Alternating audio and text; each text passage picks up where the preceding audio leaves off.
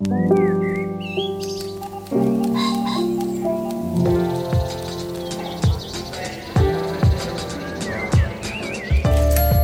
Stephen Metcalf, and this is the Slate Culture Gabfest J-Lo. This is the What Now edition. It's Wednesday, February 28th, 2024. On today's show, This Is Me Now. A love story is a, well, no one quite knows what it is. There are many very funny descriptions of what it might be out there. Uh, for now, let's say it's a companion film to Jennifer Lopez's new album.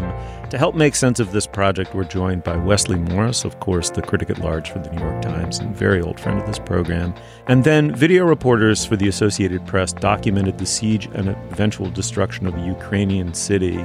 Their footage now makes up the documentary 20 Days in Mariupol, nominated for Best Feature Documentary at the Oscars.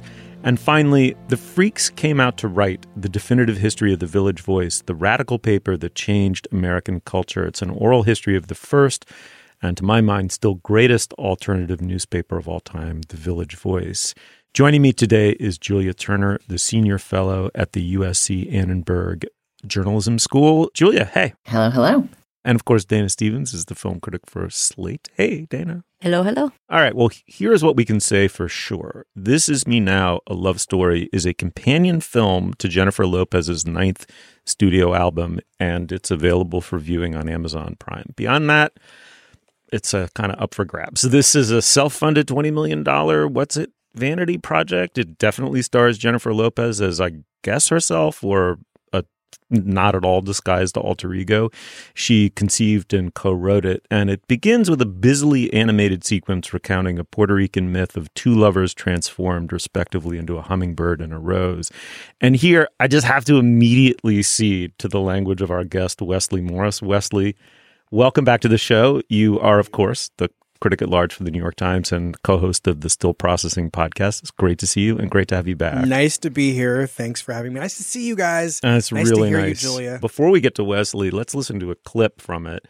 In it, Lopez muses to a new lover that they are a match ordained by the stars only for him to snap and turn suddenly violent. It's one of a string of ill-advised dalliances. Let's listen.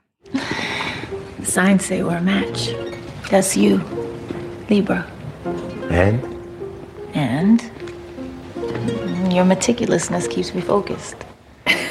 I'm meticulous. Yeah, you know, you you can be particular. How do you listen to that crap? Baby, what? It's a compliment. It just means that you like everything perfect. Perfect? Why do you Hey, is this perfect? Is this perfect, huh? Two- Stop! Stop what? Huh? Damn. Why do you always make me do this? You don't have to lie. Sorry. We know this is wrong. Someone on my mind, got someone on my phone. If we gonna I mean, Oh, yes, the domestic violence montage. Uh, You have to picture all that taking it- place in a, a see-through high-rise. it's a glass, house. house. it's a glass it's a glass house and it's a glass doll house in which j-lo like the other six couples in the glass doll house are enacting the violent and sadistic relationship through dance But hers is the only one whose kink is re- like the, it's not kink, it's actual domestic violence. Whereas the other couples seem to be like it seems to be part of their their erotic. yes i think i think Situation. to, the best way to explain what this film is is the bit of confused analysis you just heard of that 15 seconds of film you could do for every single 15 Yeah. seconds of film that there is like Yes, It yes, starts yes. in this steampunk factory where a gigantic steampunk heart is collapsing and spewing smoke. This is not a drill. Report to the lower chamber. Repeat. And is kind of doing steelworker chic because of the existential problem of the quote petal levels being low, which is some kind of metaphor. It's gonna break petal level critical. Tide rupture. There's actually a readout that says petal levels low. So there's like a dial. There's like a dial, a steampunk dial that goes into the red, which signifies low petal levels, which is, I guess, how you feel when you're no longer capable of love because of your crisis of fame. Petal supply fully depleted. Do not evacuate. There's nothing left. They're all dead. And then there's so much dancing, much of it good. My favorite number was Is it though? Go on. Well, I want to get actually back to the to the Gene Kelly homage at the end, but which there is also. Uh, she does a "Singing in the Rain" number that is incredibly labored, which is the exact opposite of what makes the the original "Singing in the Rain" what it is. But a lot of the dancing is quite good. There's literally like a love addicts encounter group dance session with chairs that I think also she's doing. It's sign language dance. Mhm, mhm, Did you catch mhm, that? mhm, yeah. mhm. And then Paul Raci from the from the Sound of Metal is the leads the Love yes, Addicts Anonymous yes. group where the chair dancing montage takes place. We're gonna see you again next week. I know. You feel like nobody gets you. I uh-huh. don't even get me. because he's your go-to hard Just won let- yes. wisdom mentor guy. exactly exactly. Just pop them right in there. There's also a wonderful. I really enjoyed the the wedding song where she has three that that is like her three simultaneous weddings in a row. You may now kiss the bride. Doing it. I bet you she thinks the rain's a sign. Oh my god, stop. I just. Oh, hey. I feel like starting something. It's the only inspired moment in the movie to me, honestly. That that sequence is pretty good. Let's give up the newlyweds. It's their first dance, y'all. Double or nothing. I love it. And one of the grooms is, I think, Derek Howe or Huff, or I don't know how to say Yes. those people's last Huff, name, Huff. from Dancing with the Stars, which Yes. allows the viewer to fantasize what if J Lo did f- Dancing with the Stars for for you know 15 seconds of that, which is a, a great number. Third time's the charm. You wanna bet? Touch and tease it. So good, I can't believe it. My main thing I want to take up with you, Wesley, this is so bizarre.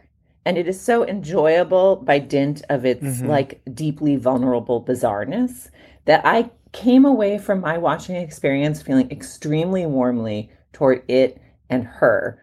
And typically, when I am emotionally moved by something and then I read what you've written about it, I think, ah, thank God. Now Wesley said everything I thought, so I know what I think and I can rest my, my weary brain. In this instance, I felt like your review of this, in it, you were kind of like the stern teacher I didn't want to listen to because you identify in this film an abiding, deep, yearning, striving, hustling, restless sadness in Lo, and I wanted to buy into her storyline that now she's finally happy, and hmm. you're kind of calling her on the bullshit. And I think you're right, but I'm so bummed because I was so charmed by how absolutely fucking kookaloo this thing is. I mean, Dana. I, I mean, just I'm going to offer a all- counterpoint here. I, I don't know. I mean, I keep a, a lot of what we read in our in, in our prep doc, reading you know people's reactions to this, including N- Nadira Goffe at Slate, were sort of saying essentially what Julia just said. Like this is so endearing in its narcissism. I felt like I liked J Lo less after watching it. I did mm-hmm, not mm-hmm. dislike her. I don't disrespect her. I don't think that she doesn't have you know gifts and and things to give the world, but to spend $20 million out of your own pocket and make all of these decisions, I kept thinking, I kept sort of retconning the production moment. You know, the moment when mm. she's sitting down in mm-hmm. production mm-hmm. meetings, you know, wearing sweats with her hair in a messy bun. and she's talking with the production designer who's, you know, making the, the digital petals or whatever it is. She's making craftspeople create all these things, right? I mean, it's a very expensive looking piece of, of For the most whatever part, it is, yes, right? yes, yes, And yes.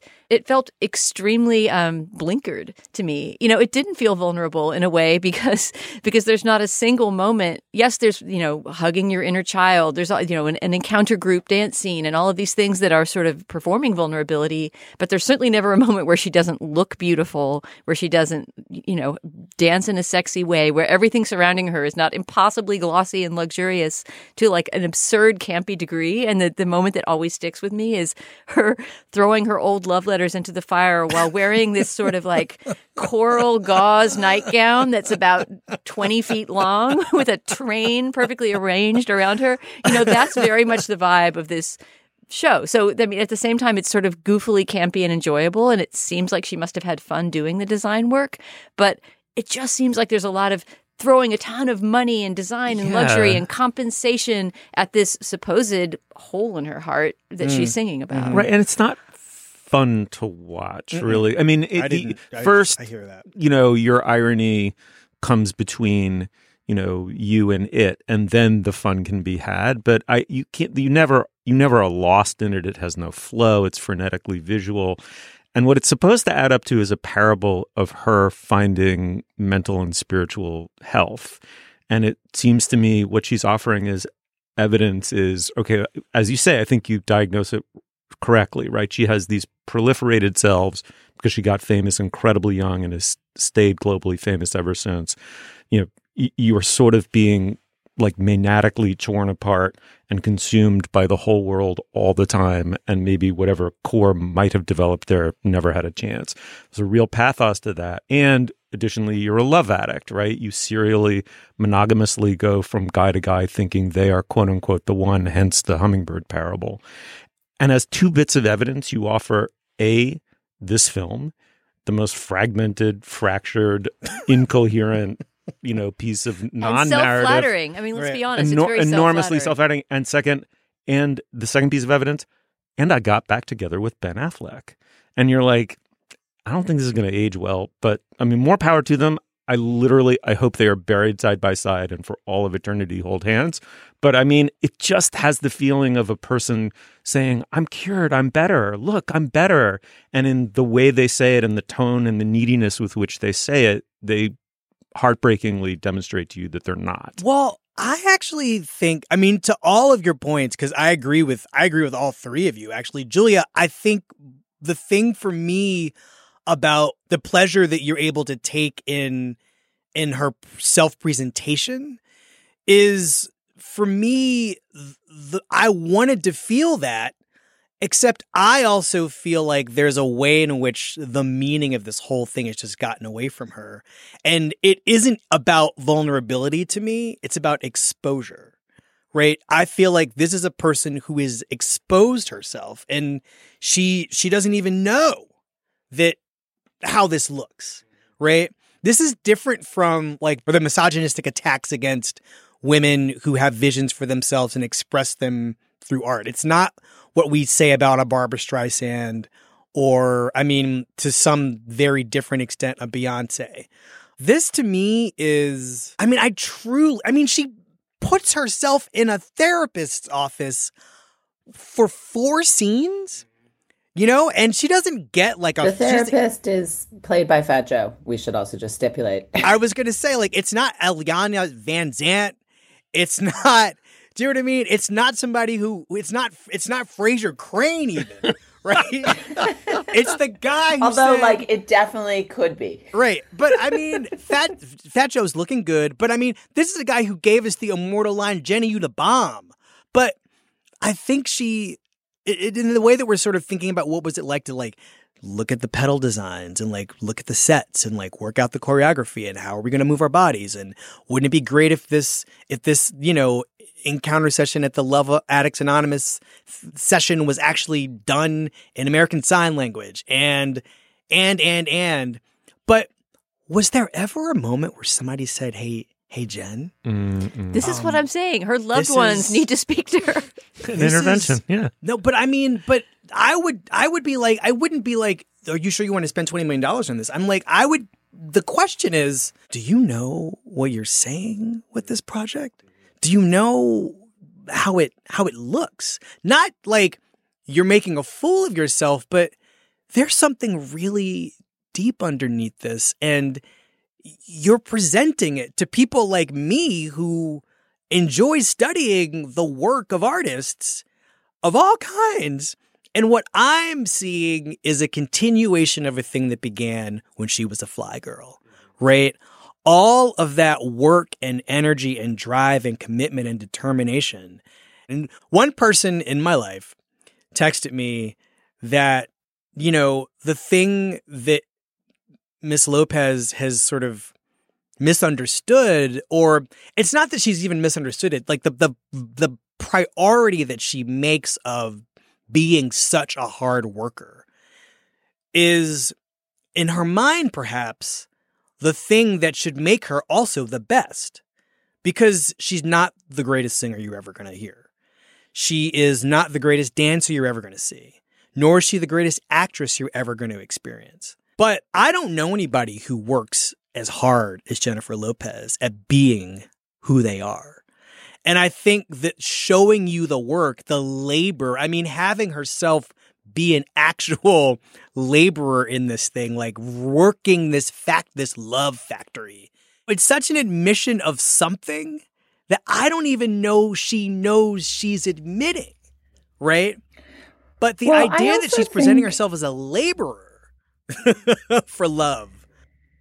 Yeah, I mean that's why I was so depressed to find your argument persuasive, Wesley, because uh, which I usually I'm not depressed when I find it persuasive because I want I want her to be happy, but it is true. I know from all- you know every we all know from the people in our lives who are struggling with things. It's like the moment when you are truly healed is not the moment where you're like, look, look, look, look, look, look, look, I'm healed, I'm healed, I'm healed, I'm healed, I'm mm-hmm. healed. Mm-hmm. You know, like it has to be mm-hmm. quieter. It has to be in yourself and not for anybody else but you. But I'm rooting for this girl. We've been rooting for 30 years. That's the thing. Like, I like this person.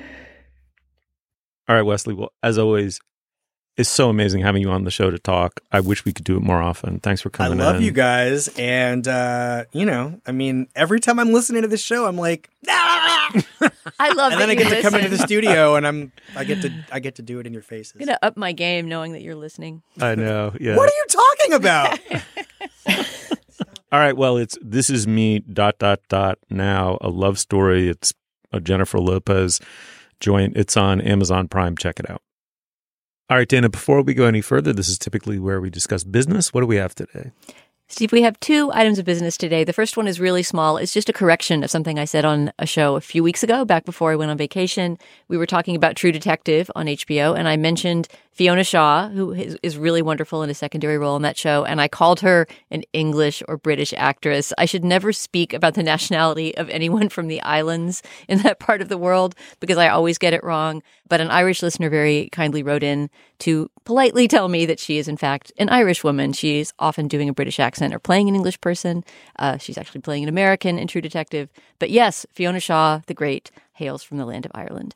Our only other item of business this week is to tell you about our Slate Plus segment this week, which is kind of a surprise. It surprised us as well. We had a different plan for Slate Plus, but when Wesley Morris, beloved longtime friend of the program and New York Times writer and podcaster, came in to talk to us about the J-Lo autobiographical movie, which we'll get to later, we ended up having this really, really fun conversation accidentally on mic before we started taping, where Wesley, who's a big listener to our show, asked us about uh, a previous topic we talked about. We started getting into talking about that movie. Then we asked him about a movie. Next thing you know, we're just kind of chopping it up with Wesley. And it was such a good conversation that we thought we would include that bonus material as a plus.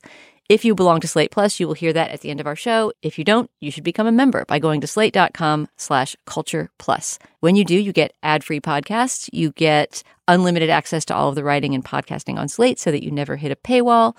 And you hear special segments like the one I just described with Wesley Morris. These memberships are really what helps keep us going. So please sign up today at slate.com slash culture plus. Actually, Dana, can I add one more piece of business to the agenda? Sure, sure. Jump in. So, every couple of years, we like to ask our listeners to do a little evangelism for our show. We marked it fairly quietly, but last year was actually our 15th year doing the show. So, we are barreling towards our 16th anniversary, which in the dog years of podcasting, I can't wait for the oral history of the Culture Gabfest and how we invented the Culture Chat Show and, um, you know, exactly what Norman Mailer said to who and who he nearly murdered while we did it.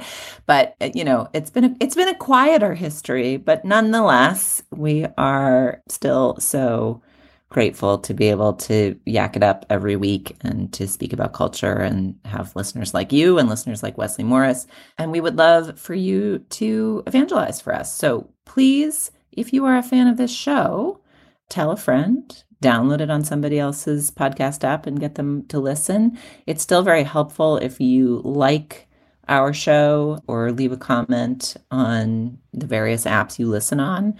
There are a lot of shows I will point out that every week say, don't forget to like and subscribe on blah, blah, blah, blah, blah. We do not say that to you every week because we know it will become white noise and you will ignore us. Instead, we lie in wait and every 18 to 30 months we say, now, now is the moment. So now, now is the moment. Please go give a give a couple positive signals to the algorithm if you're a fan of the show. We would just love to find a few new listeners at this moment of podcast history as people seem to be kind of re-engaging with the medium. So, if you like us, share. Thanks. Apple Card is the perfect cashback rewards credit card. You earn up to 3% daily cash on every purchase every day. That's 3% on all your favorite products at Apple 2% on all other Apple Card with Apple Pay purchases, and 1% on anything you buy with your titanium Apple Card or virtual card number. Visit apple.co slash card calculator to see how much you can earn. Apple Card issued by Goldman Sachs Bank USA, Salt Lake City branch. Subject to credit approval, terms apply. I want to tell you about a new show from the Financial Times called Life and Art from FT Weekend, hosted by me, Lila Raptopoulos. Life and Art is twice a week on Mondays, I have a guest on to talk about life and how to live a good one. Everything from winter travel to cooking to living more creatively. And on Fridays, we talk art. Two FT journalists and I discuss a piece of culture that's in the air new music, movies, and more. Find Life and Art from FT Weekend wherever you listen. The first 20 days of the Russian invasion of Ukraine was devoted in no small part to capturing the city of Mariupol, a strategically critical port city in Ukraine. The documentary 20 Days in Mariupol begins with a normal, pacific, seemingly high functioning metropolis. Then there are some rumors, a frenetic but only partial evacuation, a plume of smoke on the horizon. And then what can one even say? You end up by the end of the film with mass graves and a wasteland of rubble.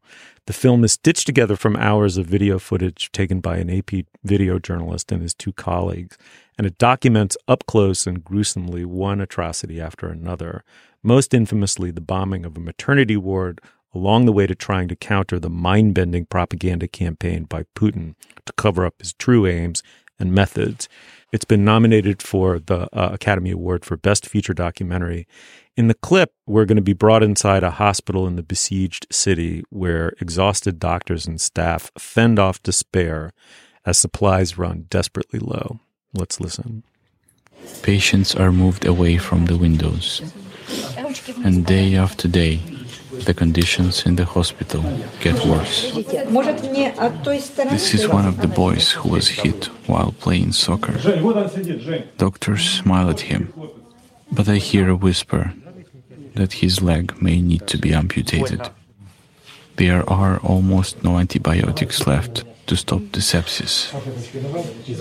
Dana, I think we felt strongly that we had to do it, not simply because it was nominated for this award, but there's a compelling moral reason to watch it and try to understand what's going on on the ground in Ukraine. At the same time, one would be reluctant to insist that someone see it.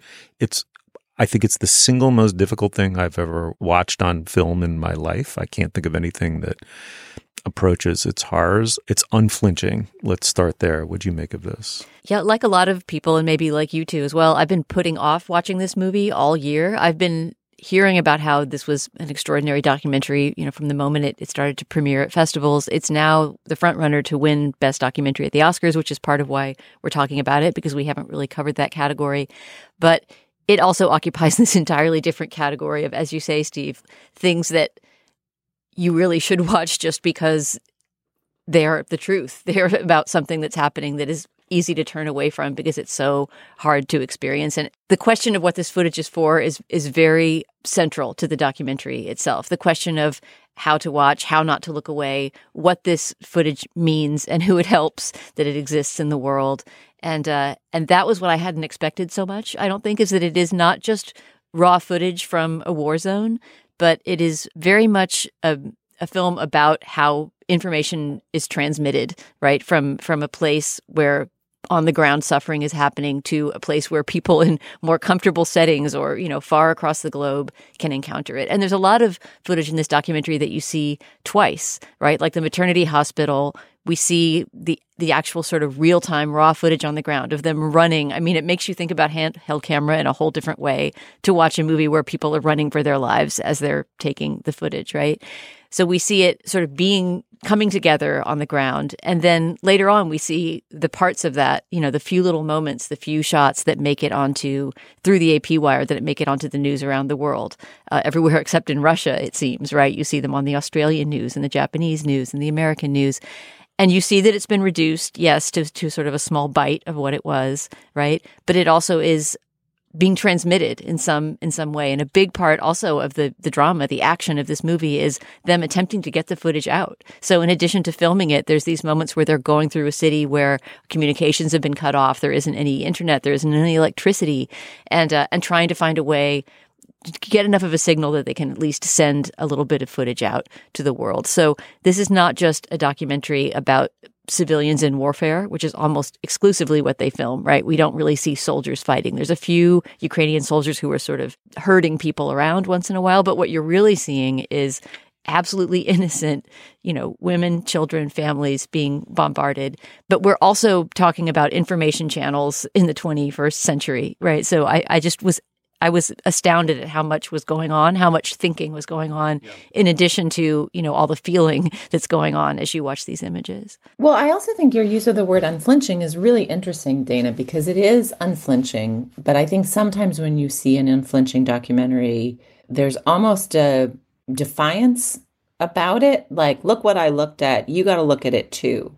And one of the things I really admired about this documentary is that there is great sympathy for the impulse to flinch within it and great kind of grief and curiosity about what is the point and value of capturing this terrifying and awful material. Like the humanity of the work really comes through and is part of why I would encourage people to find the time to watch this, even though it is so grim it's not just because it is grim, which I think is sometimes the answer, like because it is grim and it is our responsibility to look at the grimness of the world. I was struck so often by the surrealism in the footage, by the human instinct. I think the film is very attentive to the human instinct to kind of not even be able to process atrocity this awful,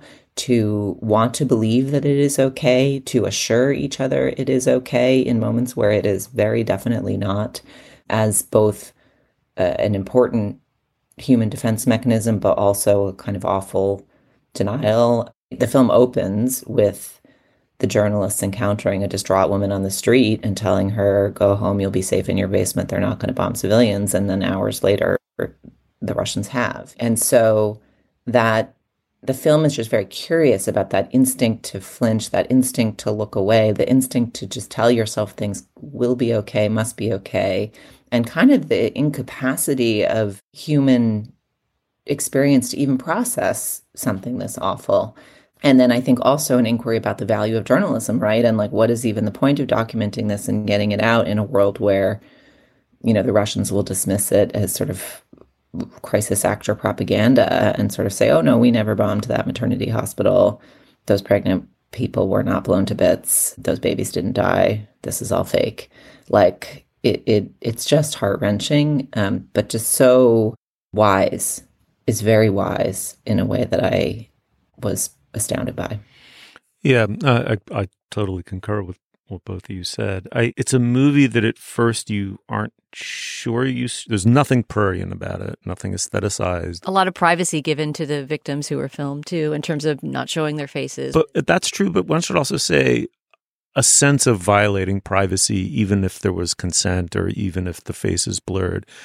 I've never seen things like this filmed. Right? I mean, I I can't even speak them out loud. They're so just utterly horrifying and to see it I mean, it's a really elemental human instinct, right? Like, there's a reason we have these elaborate rituals around the dead. The covering a body with the sheet, right? The idea that you bury ritualistically and memorialize the dead in these highly rit- ritualistic ways. A corpse is not an object among other objects in the world. It's an it's in the measure between what a living person is and a dead person is all that we actually are and can't quite name or fully understand. You know, consciousness and life themselves have left the physical thing, leaving us with this object that we treat with a kind of reverence and to not treat it with reverence as the Russians are in some sense, right? Not only killing, but then creating a world in which mass graves are the way some of these people meet their final resting place is a desecration, right? To not treat a corpse with a reverence is like a deeply human violation of our values. It's evil. And so violating them with the camera lens is not not an issue, right? There's a reason why things like this have never appeared in front of your eyes before on a screen. The film makes the case I think actually the film doesn't make the case. The film allows Ukrainians to make the case that this has to be filmed. Principally two people stand out. There's a doctor who very early on is you're literally watching him lose a innocent person's life. He can't save it. And he just turns and he says, Film this, film this, show that fucker, Putin, what he's doing, show the world what that fucker is doing to us. And at that moment, whatever, I mean, personally, I can only speak for me, whatever qualm I had watching the movie was totally gone. And the second character is this kind of amazing Ukrainian cop, I think he is. He's a police officer who's just trying to maintain some degree of order and safety, realizing, understanding, knowing ahead of time what the Russian propaganda, black is white, white is black, Russian propaganda campaign is going to be like, knows how important it is to escort this team to some one spot in the entire city that still has something like a sat connection or an internet connection or whatever it is in order to get they can only upload like 10 seconds at a time but l- literally the war can be won and lost right? Like the US Congress that might have some isolationist or pro Putin sentiment in it that might forestall funding, right?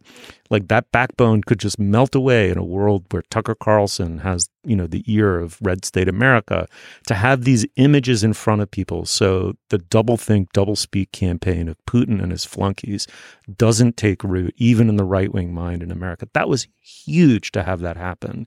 And so the film, without being aggressive about it makes the case that you ought to watch. And the final thing I'll just say is that this is a profoundly non-narrative and, and unaestheticized experience to watch this.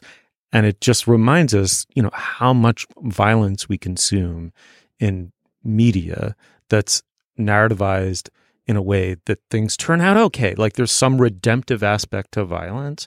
And aestheticized. It doesn't actually, re- that's not what violence looks like. This kind of bing, bing, bing. It's almost like little kids with finger guns in movies, you know, and it, I hate to say it, there's just something healthy about remembering that violence is an ultimately ugly act and there's no reducing that. Right. I mean, which is why this this movie makes you think about war as an abstract yes. concept and not only about this particular war. Yeah, so, right, it's Gaza. I mean, it's any place that civilians are dying on the ground so there's a sense of real moral urgency to watching it where you feel like, how could this ever have been allowed to happen anywhere in human history, much less be happening constantly all over the world for as long as there has been humanity? Yeah. And I think part of the grief of it is, you know, it, it has not been effective, right?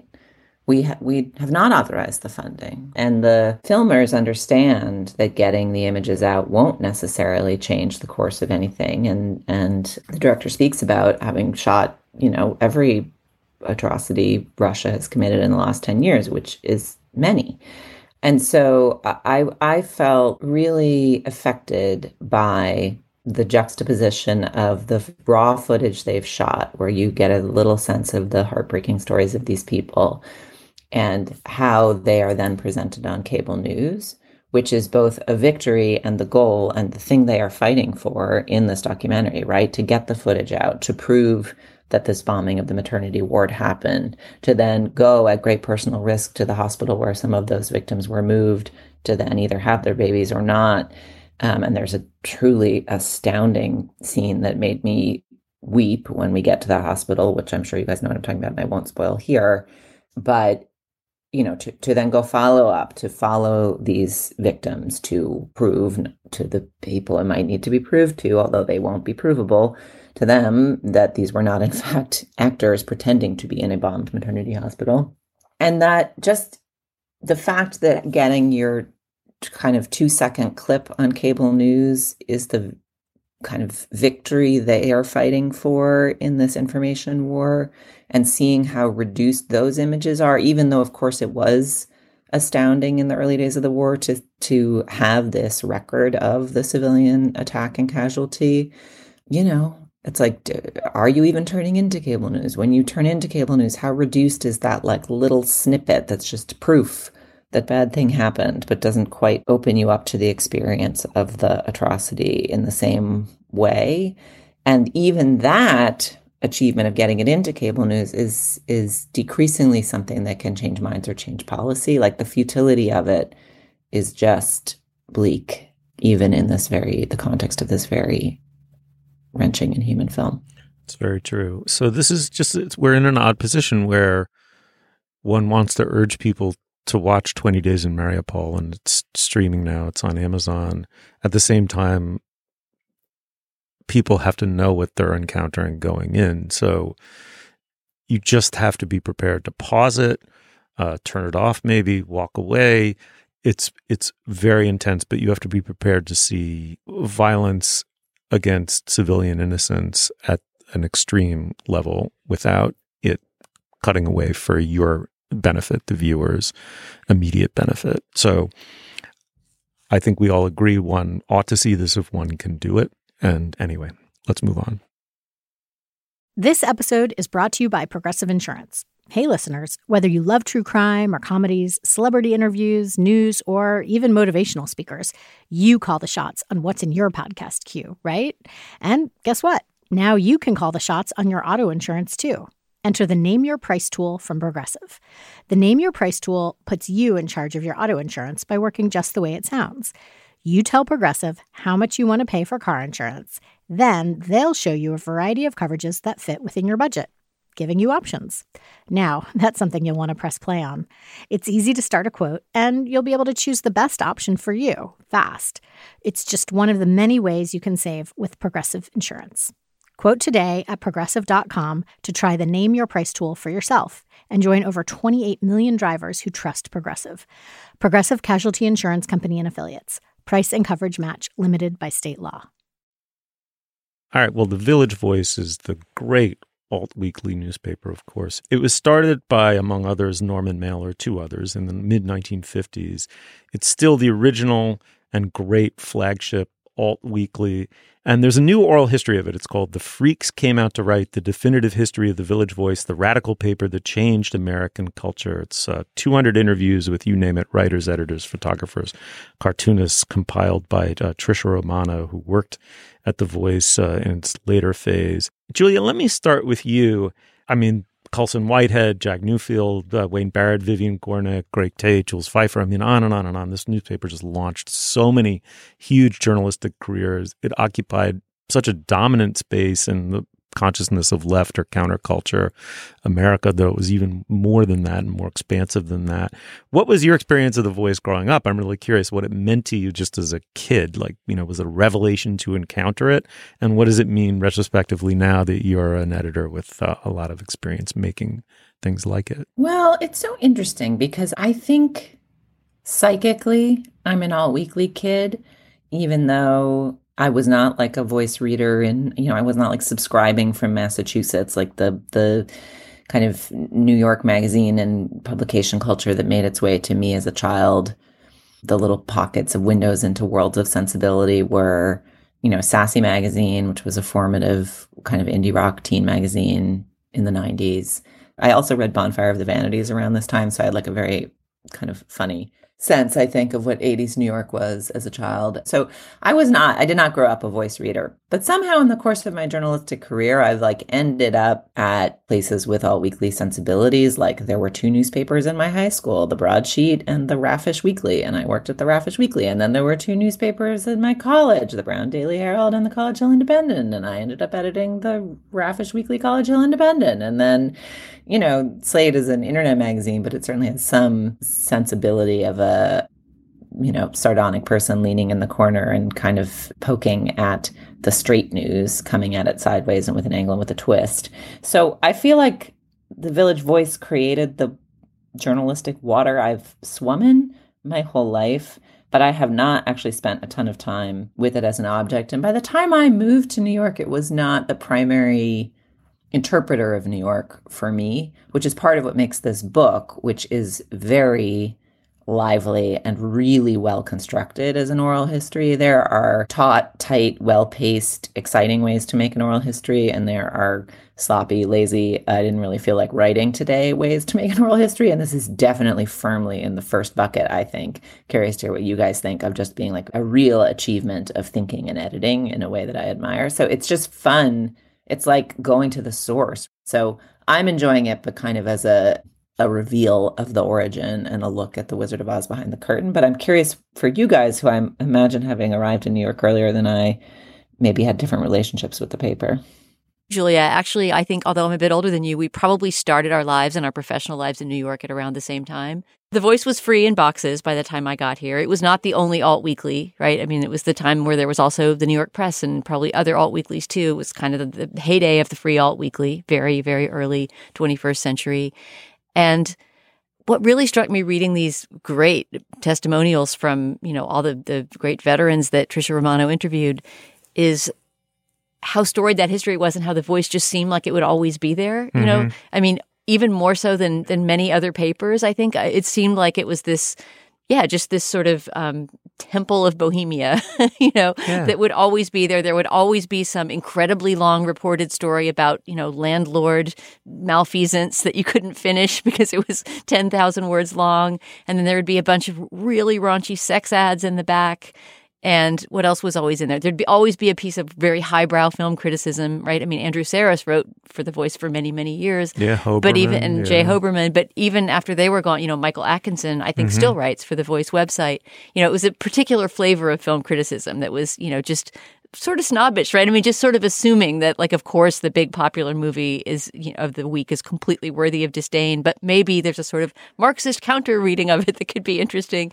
Anyway, I mean, all I can say about the voice is that even if it wasn't something that I grabbed and read every week, there was just the sense that it was this, I don't know, this this staple of of New York life, and it, it's, it's, there's really a sense reading this um, of of what disappeared when it disappeared. But Steve, what about you? You you probably did grow up reading The Voice. I did, yeah. No, it was it was it was funny. Even though I was growing up in New York City, I was growing up in a starchy, waspy, in its own weird way, provincial corner of it. So it was still a missive from another planet and one that I was profoundly grateful for. I think it was Jack Newfield or someone associated with it said, Yeah, the thing about the voice is like 50% of it's great, 50% of it's awful. And no one can agree which 50% is which, right? It's like there was something in there for everybody. We use words like left or, or socialistic or countercultural or whatever, but the, the oral history demonstrates an enormous pride even people who fit that description took in writing for a paper that also had fr- very frankly conservative voices writing in it.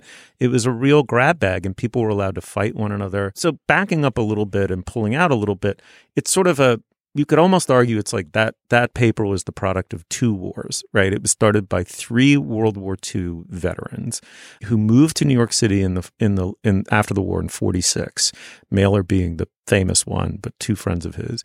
And they brought that ethos, right? Of like, okay, well, it's a whole new world? Like there is we forget this, right? But there was a tabula rasa in the in in the post-war period where like everything kind of failed and then there was the depression and now we're finally out of the depression. The good times are back. There's some degree of affluence and new york was really reinvented in that period. That period that's the city where andy warhol moves here from pittsburgh and becomes like a young aspiring graphic designer for ads. I mean that was a really percolating city that was discovering a completely new identity And the voice was part of that. Started in 1955. Okay, so this this paper, in the height of what is thought of now as conformist America, Eisenhower America, so it predates so much of what we, or let me put it this way, I'll put it even stronger. It's not only that it predates so much of the signifiers that we use to describe what it was. Right. It wasn't a hippie paper to begin with. No, Right. It was a it was a beat paper. It was sort of a beat paper, but what it, above all, I think what it did is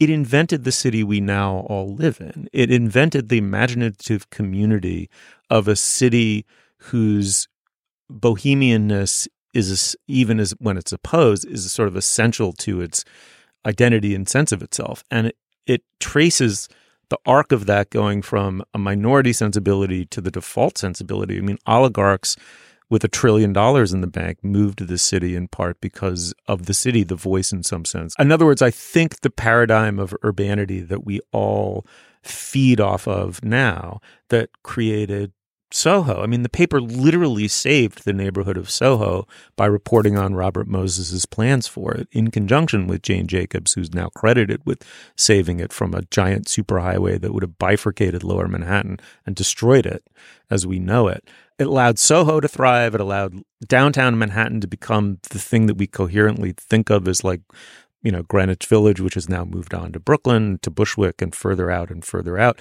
and then went global. So it's an entire consciousness of how to be in a, a modern urbanite. And I think it was a victim of its own success in some sense. And then, of course, so many of the energies transferred to the internet, just personality driven writing by people whose barrier to entry into the quote unquote profession of being a journalist or a critic is is nil. I mean, it's not even set high, and um, it lost its business model and its uniqueness, and it unfortunately has all but disappeared.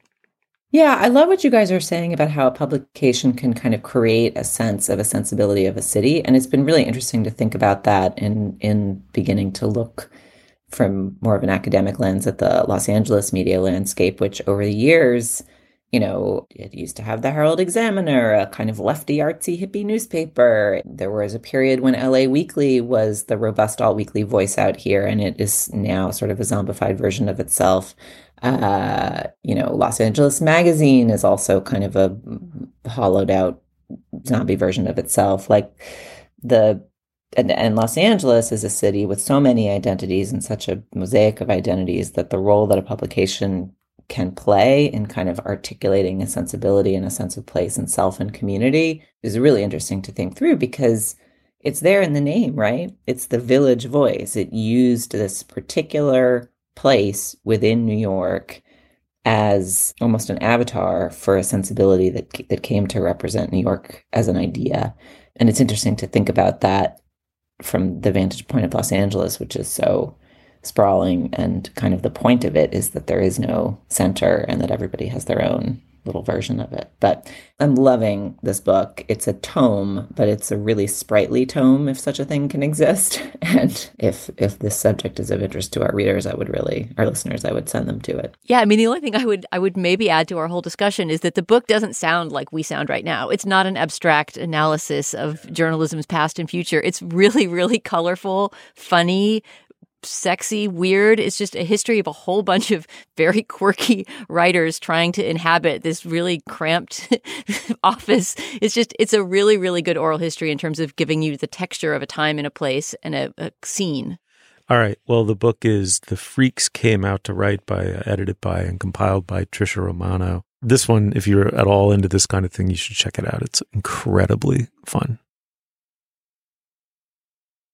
All right, now is the moment in our podcast when we endorse Dana. What do you have this week? I'm going to endorse a new series on Criterion called Gothic Noir. Is I believe it, it went up in the past month, and so it should be up for another few weeks. I mean, like all Criterion series, this is incredibly well curated. And what's curious about it to me, this is a bunch of noir movies from the 40s and 50s from the UK and from the US. And I've only seen one of them. I mean, not to sort of, you know, vaunt myself as having seen everything because I haven't in the least. But usually, if Criterion comes up with some sort of old movie collection, I can sort of look through it and say, oh, this looks unusual based on me having seen this other one. Well, there's only one movie of the maybe like nine in this collection that I've seen, which is Fritz Lang's Ministry of Fear, great movie.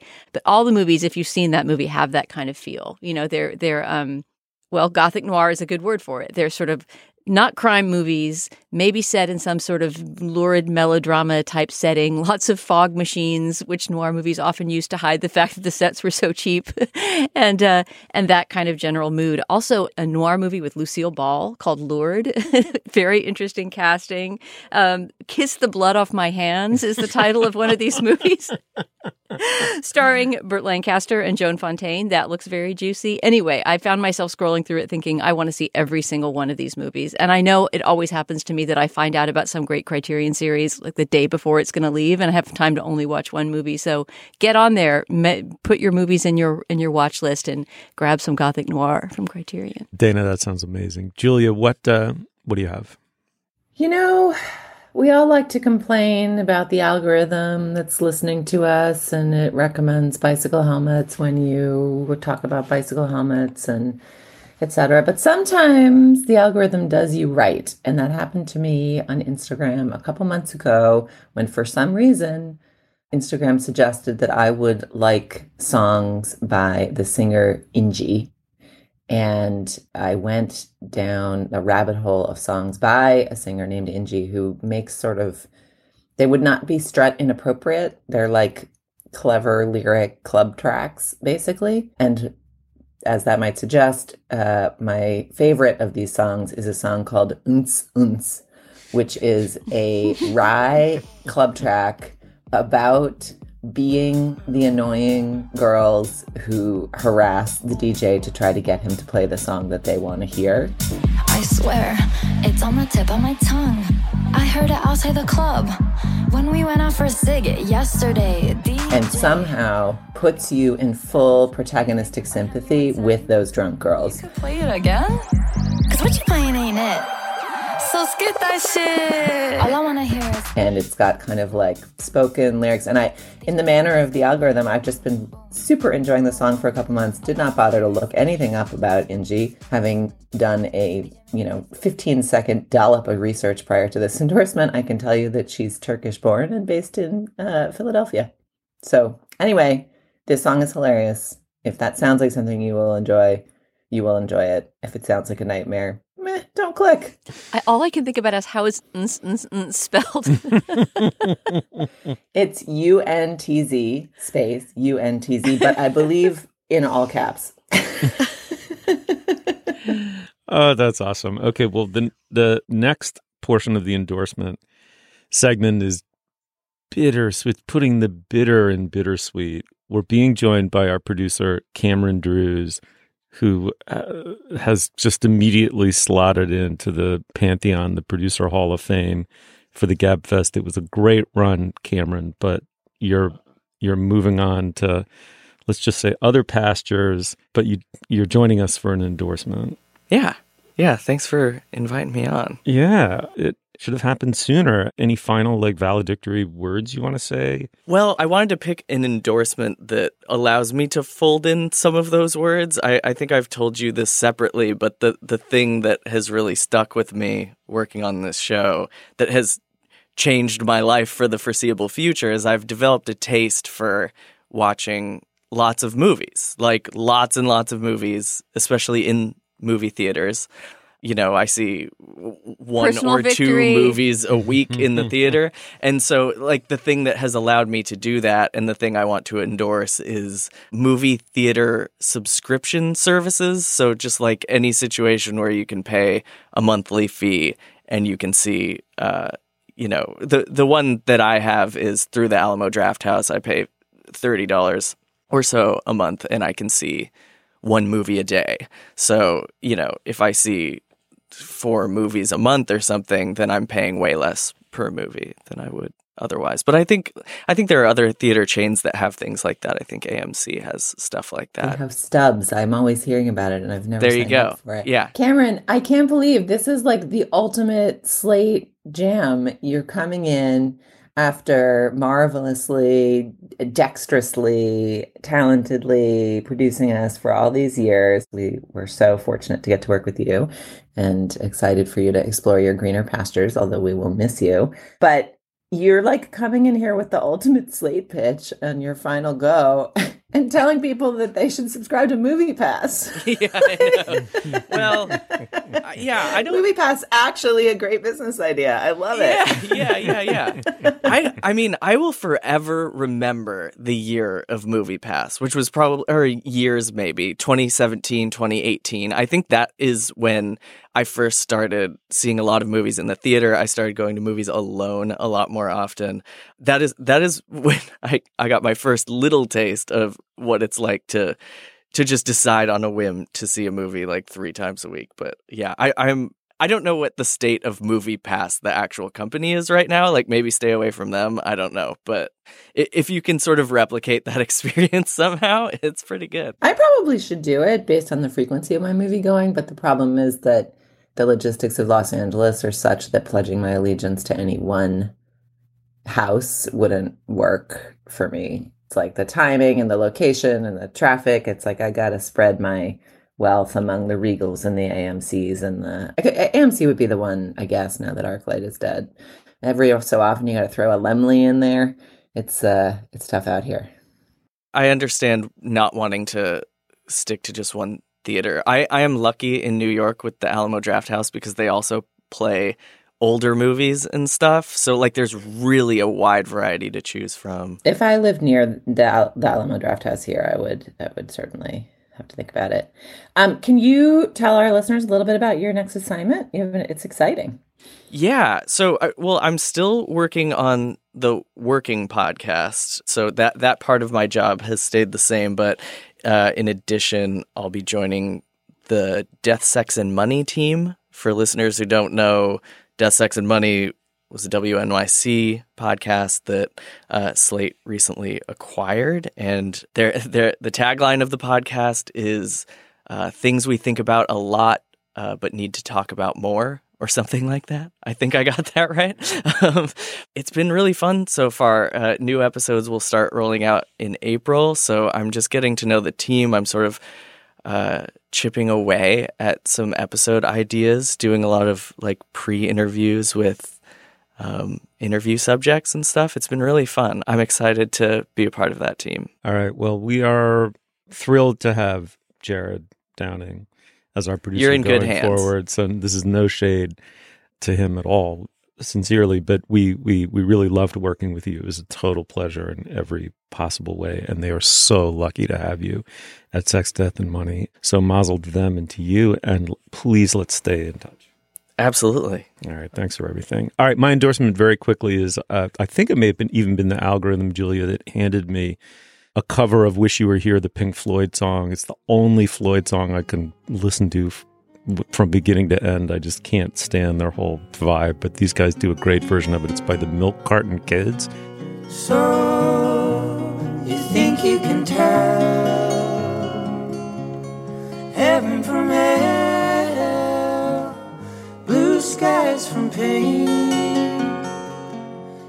no sense of the scope of their success so far, but they're a folk duo originally from California, but I think kind of now associated maybe with Nashville or the country scene a little bit. It's sort of old timey. It's folk with elements of old timey in it. Like one of them occasionally picks up a banjo. Then they get you to trade your heroes for ghosts, hot ashes for trees, hot air for a cool But they, they do close harmonies. And the thing is, there are a lot of people in this space, as it were, young people as they are included, but they their songwriting is really strong. That was the thing that surprised me as I branched out from that amazing cover. And so I'm just going to endorse your gateway to these guys, which is a, a video we're going to link to because there are a bunch of live performances of it. But it's this one in particular, the Milk Carton Kids, these two young guys, one with a banjo and like reedy and as tall as the clouds, and um, the other one just a kind of low key, exuberantly funny guy with an acoustic guitar. And the two of them are sort of stage bantering while the guitarist is tuning, retuning his guitar. I think you're a great banjo player. You're the one who put yourself down. Yeah. Yeah, and then you piled on like you did to them. like um, it's emotional whiplash. We just had to have some fun because you were talking for so long and so the and the banter is so fucking charming. You can't.